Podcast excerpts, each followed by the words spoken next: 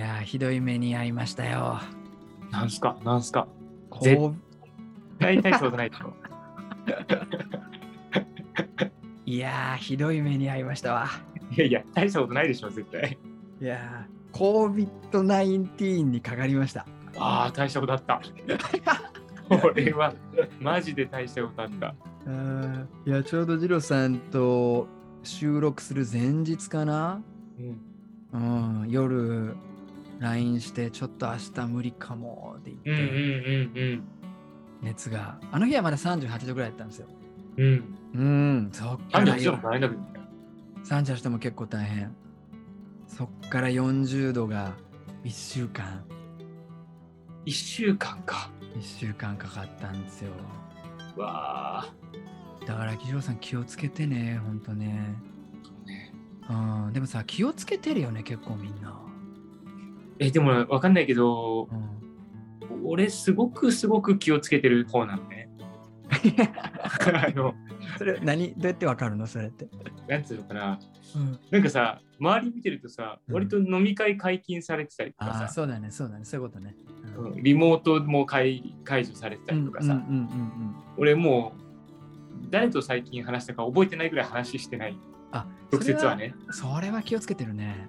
そうもう、全部ねうん。なんだろう仕事も対面の仕事はもうあ求められてもなしにまあしてるから。は本当気合い入れて気をつけてるね。そう気合い入れて気をつけてるからだからあ結構みんな気をつけてないなって思って見てはいる。これだからこれ温度差あるよね、でも二郎さんは相当気をつけてるわ。うん、もう、うん。だって俺ね1週間熱出たら俺もう多分ダメだもん俺。えそれさやっぱりかかるのがをそのかからないようにしようっていう思いが強いんだよねそれだけね。強い。うん、すごく強い。えどうしてそんなに強くなったの？え？だってさもう単純にこうお客さんに迷惑かかっちゃうのがすごくそういうことね。困る。しかも多分お客さんだけじゃなくて一緒に働いてるコーチとかにも多分迷惑かかるから。うん、そうだね。そういうことだよ、ね。家族もか。だからもう本当そうよ。あらゆる人に迷惑を多分俺かけちゃうだろうと思って。まあかかっちゃった場合はしょうがないけどね。あそうそうかかっちゃったのはねもちろんしょうがないけどね。ね。いや私もちょっと舐めてたって言うとあれだけど症状がねこんな重たいとは思ってなくて。うんうん。で今ね一番でも大変なのが家族全員罹患どうしてもしちゃうから一人入ると。そうだよね子供がお子さんも？そう。うん。子供の外出禁止はきついね。そうか。えお子さんは何？体調的には大丈夫だったの？いや40度みんな。でも外出たがるもの？えーっとそういうことじゃない？回復回復は早くて3日ぐらい寝てたかな子供たちは。でその後元気になっちゃうから。あそういうことか。そう。でも隔離期間で10日ぐらい外出禁止だし。でまたあの他のウイルスも入ってるからさ最近 RS とかなんか手足口病とかね、はいはいはい言うね。そそううかそうか。そうするとまた変なのもらってくると大変だなってう言っん。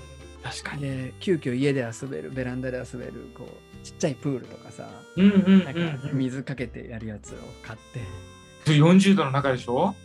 あそれは引いた後、ああうん、熱引いた後そうかそうかそうか。うん、まあでも家で暇だよね。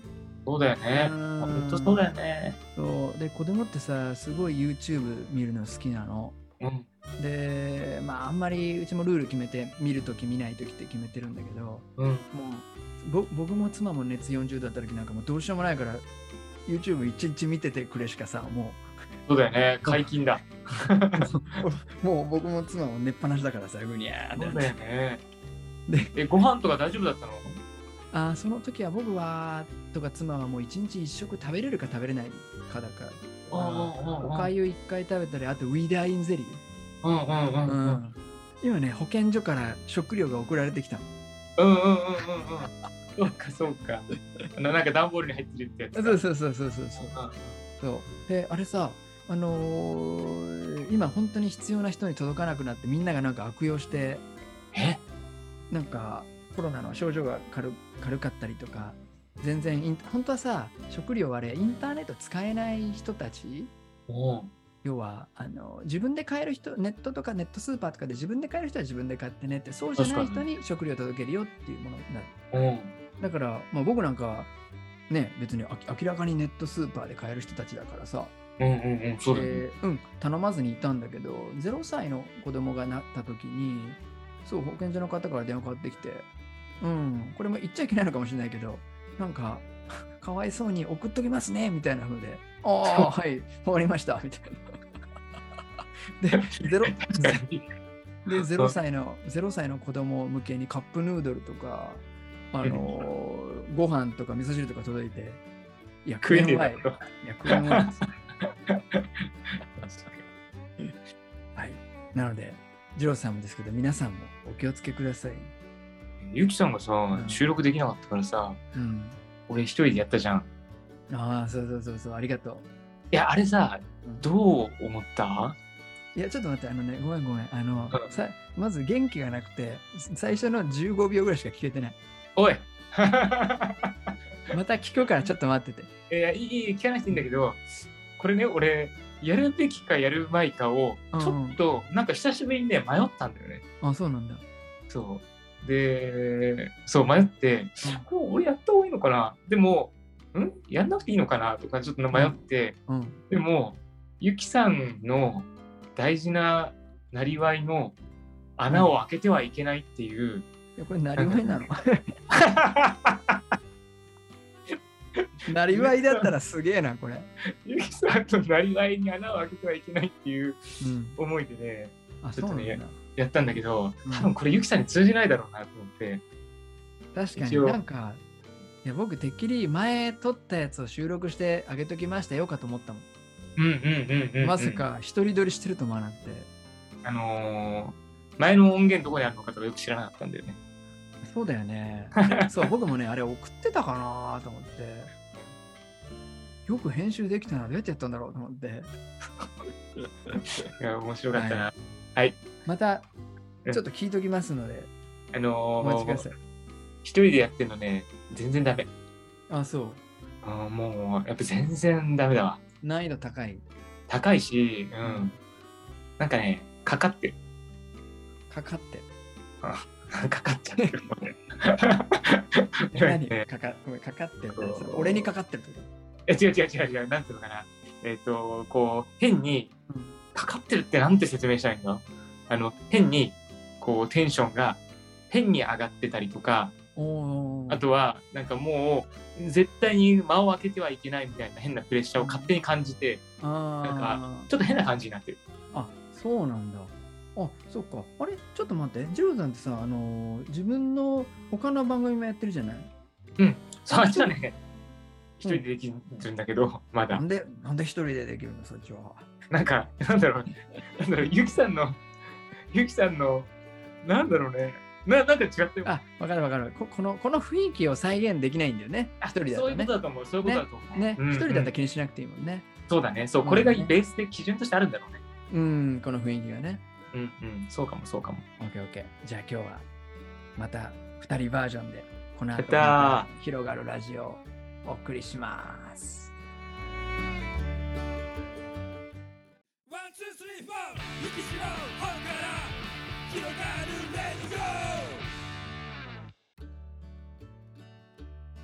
はい。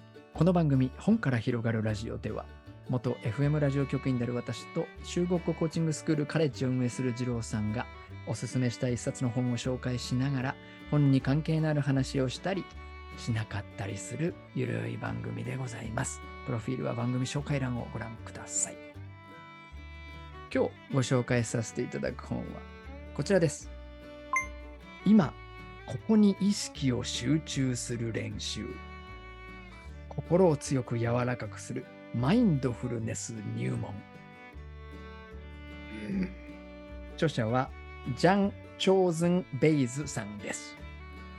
ジャン・チョーゼン・ベイズさんね。はい。ちょっと大変大変失礼ながらあまり存じ上げておりません。はい。著者の方はうん、医学博士全指導者らしいです。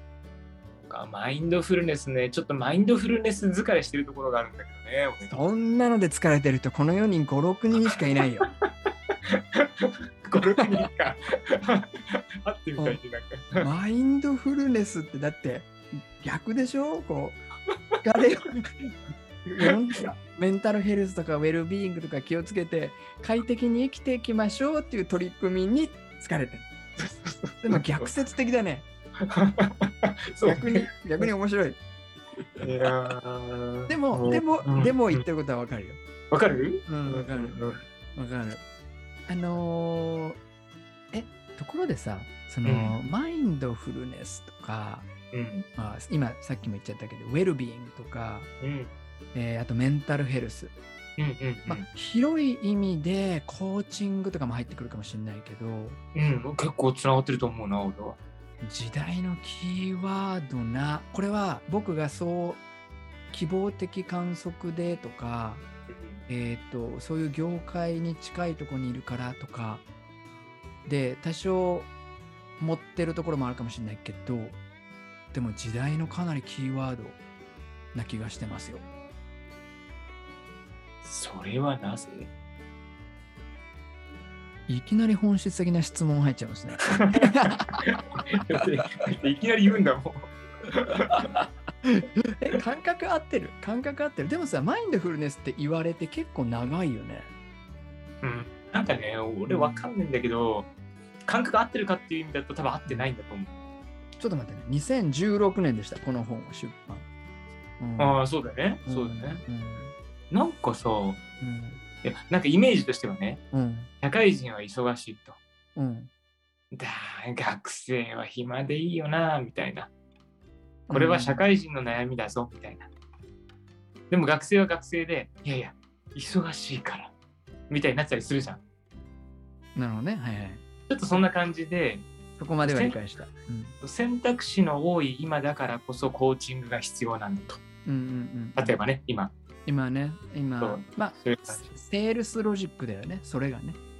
あ、そうそうそうそうそうそうそう。んんうん。でも多分江戸時代の人に言ったら、うん、いや、選択肢多くて困ってるからって言うんじゃないかなっていう気も、なるほどね。それ、一日三ロジックだね。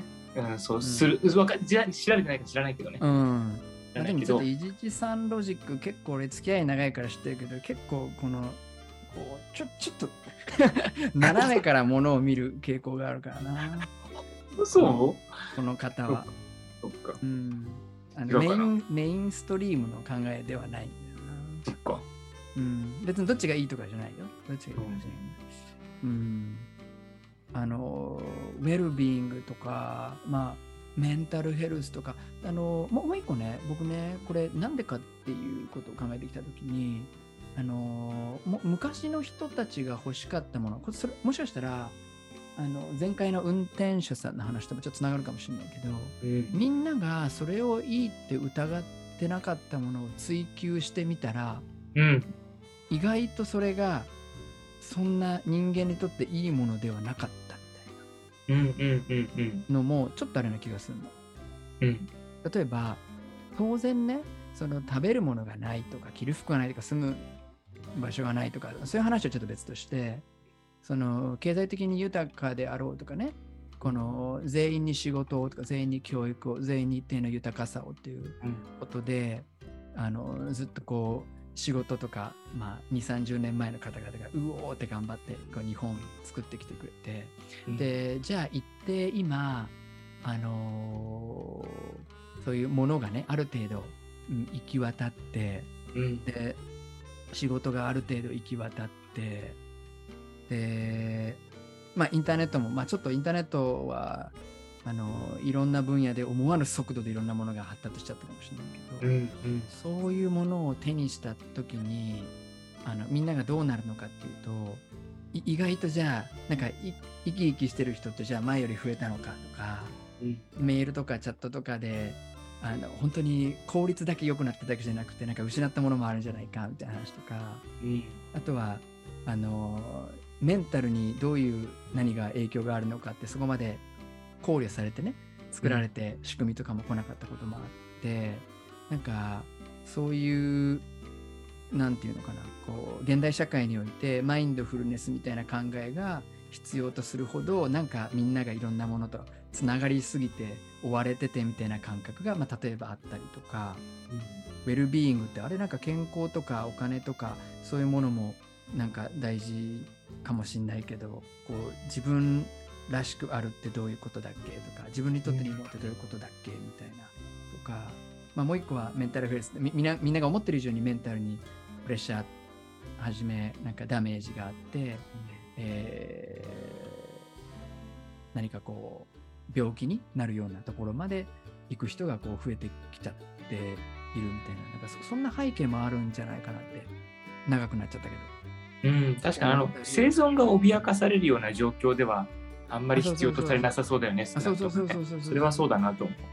あそうだよねだからあそうそうそうそう。そう。一定なんか満たされてる時のさらに上の、うん、なんかうん、うん。さらに上の人間の活動だよね。うん、それはそう思うな、確かに。うんでこの本の紹介もちょっとしておくとですね、まああのまあ、この効果効能が全員に得られるかどうかはちょっと分かんないんだけど、えっと仕事と人生のパフォーマンスが劇的に変わるマインドフルネス53のエクササイズが載ってます。えー、いいね。うん、で、えっと1週間に1個例えばウィーク1紹介するとうん。今週は利き手でない方の手を使ってみましょう。えー、面白い。うん、で例えば、えっと歯磨きや髪をとか食事するを利き手でない方の手でやりましょうと。で、さらに頑張れる人は字を書くことや箸を使うことも左手、まあ僕の場合右利きなんで左手でやってみましょう。で、まあ、コツとして、えー、と利き手に絆創膏を貼っておくそれを見るたびに利き手を引っ込めて別の手を使ううん。うん。洗面所や鏡に左手と書いたメモを貼っておかないと、まあ、忘れちゃうからうん。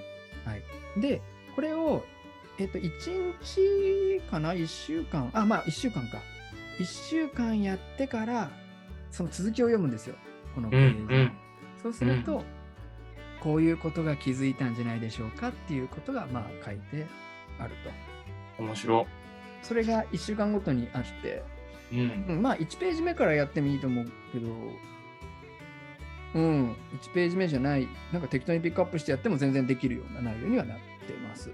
えー、妻とやりたいな、一緒に？ああ、なんかね、それもいいかもしれないね。なんか、あのーもしこれ読まなかったらやらないアクティビティがたくさんあると思う。うん。そうだよね。うんそうう。んうんい一時期ね、私これあのお手洗いに置いておいて、うん。その日今日これやってみようとかね、そのえ？そんな気軽な感覚で。一週間ずつ試したわけではない？あ、えっとね、い1週間って結構長いんだよね。長いよね。左手で1週間過ごす結構大変。だから結構自分の場合1日とかでもそうか、そうか。う、うん。え今あれだよね。左手で一週間って言っても全部じゃなくてもいいんだよね。歯磨きだけはちろんもちろん左手と。かあ。そうそうそうそう、もちろんもちろん。で、このね、食べるときは食べることに専念するとかね。これね、ほんと、俺どうしても動画見ちゃうからさ。でしょう。うんいや、自分もそうよ。いや、なんか、ももっと言うと、僕なんあのさ、その、一時期さ、うーん今本当やんなくなったけど、なんか食事って時間もったいないから、何かしながらするもんだと思ってっちゃったぐらいだもんね。ああ、なるほどね。うん。なんかさ、まあそれ、それはさ、英語の勉強とか多分、二郎さんもそれで、まあそれは特殊な期間だったらいいと思うけど、期間うんうん。今勉強してるけどなんか人間飯を食わないといけないらしいからたまたま勉強しながら飯も食うみたいな。うんうんうんうんうんとかね仕事も時間もったいないから食べながらやるとか。なんか結構そういう時間が長かったんだけどこれ見てなんか一時期やめててうん。でなんか結果そっちの方が効率が良かったみたいなことはあった。えー、うん。え、俺今日さ、あれにしよう。ご飯大事にしようん、味は全然変わるよねやっぱりう。そうだよね。うん。いや、あとはこういう、この運転者さんの話ともちょっとつなつながってきちゃうんですけど、うんうんうん。その、ご飯がさ、まあこういう話よくあるあって実際本当に毎日毎日それを噛みしめるのは難しいかもしれないけど、うんこのご飯ができるまでにこの宇宙の全てが関わったみたいな話あるじゃんあるけど、そこまでは今日いけないかもな。いけないうん。今日は。でも、うんそうそういけないがあの食事に専念するとちょちょあのねその宇宙まではいかないいかないと思うけどうんちょっとあ俺石川県産なんやみたいな あーまあそうだよね、そうだよね、そうだよね、そうだよね。そうだよね。いや、マジでそうだよね。そうそうそうそういう話にはなる、そうだね。うんそうしかもさ、そう一緒に食べる。俺、一人でご飯食べるのがすごい嫌いで、おーすごい嫌いで、うんなんだろうね、かっこ悪いね。なんか恥ずかしい。おーでもあのうんうん大そうやっぱ家族と食いたいんだようんうんね。うだからなんか、ね、そそういう大事な時間として使いたいな。うんうんうんうんね、その時間に動画見るのちょっともったいないなって気がするわ。そうなんだよね。ね、まあ、あの、一人でね、食べるのが好きな人もいるし、あの、それはまあもちろんね。ね、時期とかもあるんだろうけど、でもこれね、一個一個、3ページに1個ずつぐらい載って、いろいろ、はい、読める本になってます。しかもなんか実際にやってみたいな。うん。